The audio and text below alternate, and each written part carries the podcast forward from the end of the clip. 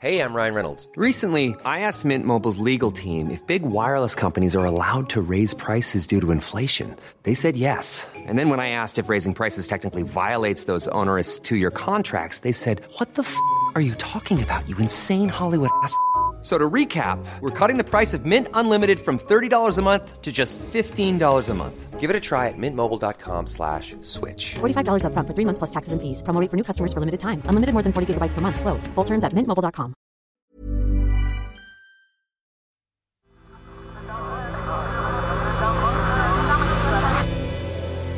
The Sense Maker. Hello, I'm Tomini, and this is The Sense Maker from Tortoise. One story every day to make sense of the world.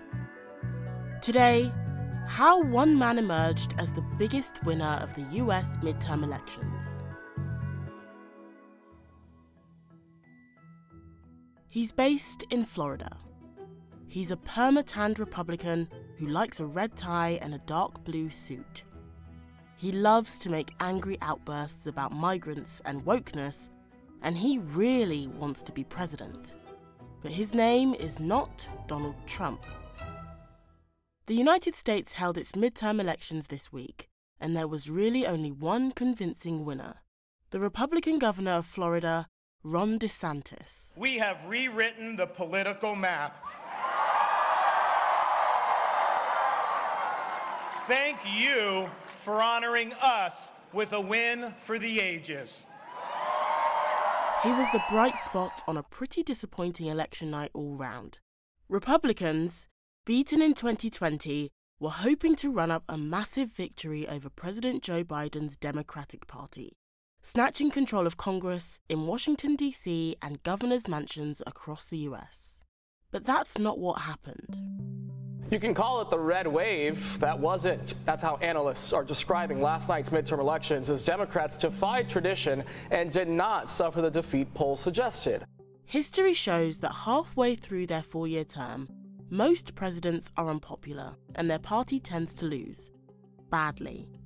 But in the end, it was like one of those sporting contests where neither side plays particularly well, but someone squeezes a narrow and unsatisfying win.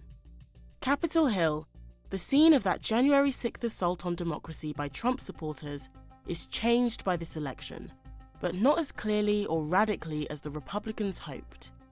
At the time of recording, there are still some votes to be counted and a few key results to be declared, but Republicans appear to be on the way to taking charge of the House of Representatives by a very narrow margin.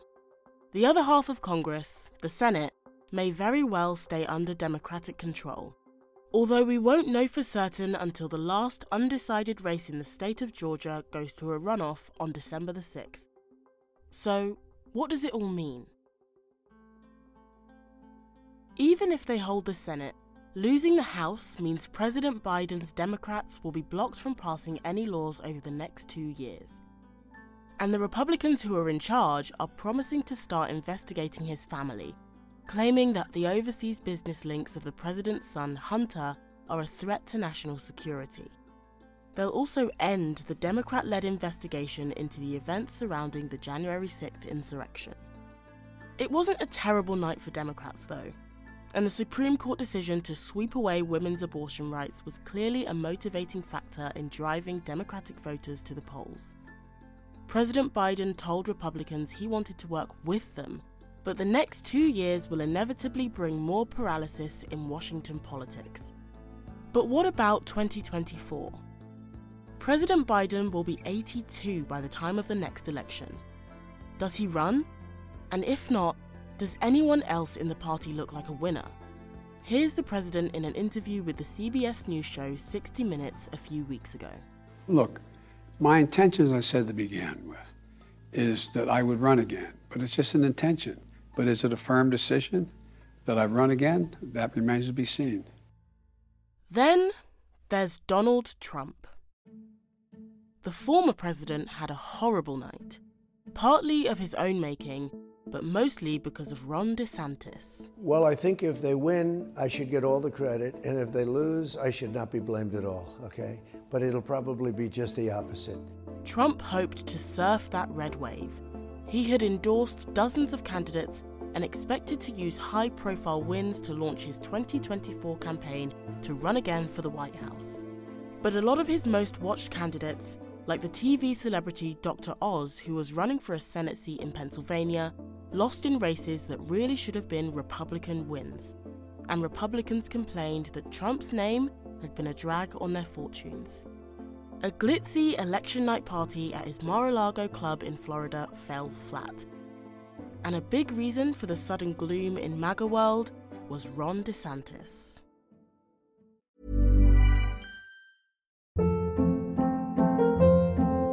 Hold up. What was that? Boring. No flavor. That was as bad as those leftovers you ate all week. Keke Palmer here, and it's time to say hello to something fresh and guilt-free. Hello Fresh. Jazz up dinner with pecan-crusted chicken or garlic butter shrimp scampi. Now that's music to my mouth. Hello Fresh. Let's get this dinner party started. Discover all the delicious possibilities at hellofresh.com.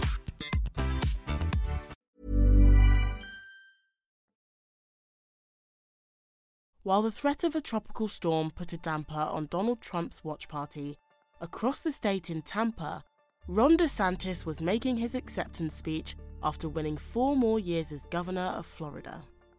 The Italian American dresses like Trump, sounds like Trump, and even though he has an expensive education, he seems happiest when he's enraging liberal Americans with his stunts and his street fighting rhetoric.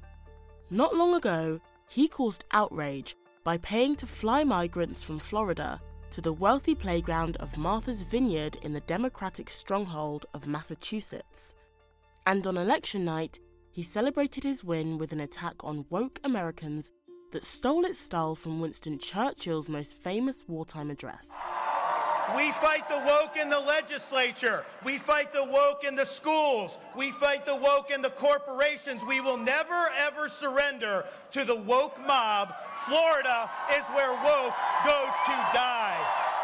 His supporters gleefully chanted two more years, a clear signal that they would love him to cut short his term as Florida governor by running for president in 2024. It was the breadth and scale of his victory by 20 points that caught the eye.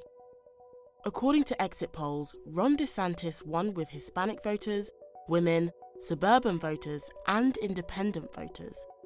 For a Republican Party that has felt for some time like a club for angry old white men, this 44 year old suddenly offers a glimpse of a new winning coalition. And for 78 year old Donald Trump, who has strongly hinted that he will run to be president again, Ron DeSantis looks like a rival capable of beating him to the Republican nomination. Thank you for listening to The Sensemaker from Tortoise. This episode was written by David Taylor and mixed by Rebecca Moore.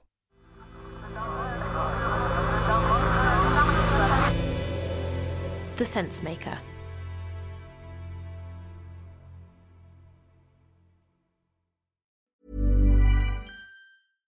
Ever catch yourself eating the same flavorless dinner three days in a row? Dreaming of something better? Well, HelloFresh is your guilt free dream come true, baby. It's me, Keke Palmer. Let's wake up those taste buds with hot, juicy pecan crusted chicken or garlic butter shrimp scampi. Mm. Hello Fresh. Stop dreaming of all the delicious possibilities and dig in at HelloFresh.com. Let's get this dinner party started. Want truly hydrated skin? Meet Osea's Body Care Breakthrough Hyaluronic Body Serum. It's clinically proven to increase hydration by 161%. It's lightweight, fast absorbing, and delivers 24 hours of hydration for silky smooth skin without any sticky afterfeel. Treat your skin to clean vegan skincare from Osea. Get 10% off your first order with code SUMMER at OseaMalibu.com. That's O S E A Malibu.com code SUMMER.